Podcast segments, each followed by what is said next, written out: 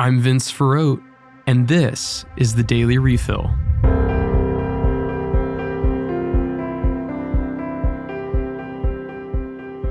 Up first today, President Biden gave an interview with the program 60 Minutes in which he stated that the COVID 19 pandemic is over.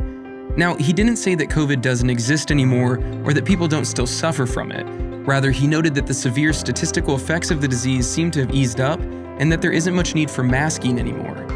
For many, at least, that is their lived experience of COVID these days. However, a number of health officials have criticized the president, stating that while the pandemic is certainly different now, and in many ways bettering, there's still a long way to go before they'd be comfortable saying the pandemic has finally come to an end.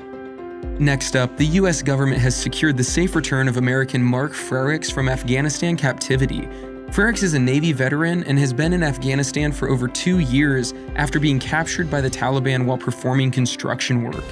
In exchange for Frerichs, the US released a prominent member of the Taliban who had been imprisoned in the United States on drug trafficking charges.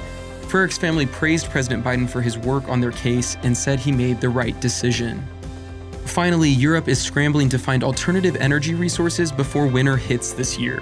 Their efforts come as the Nord Stream 1 gas pipeline from Russia has been shut off. Russia says the closure of the pipeline is due to Western sanctions, but many believe Russia is using it vindictively. Russia has previously provided roughly 40% of all gas to Europe.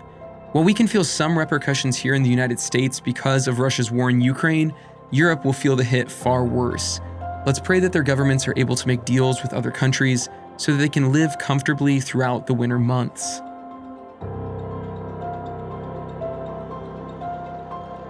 This has been the Daily Refill. For more, visit spokestreet.com.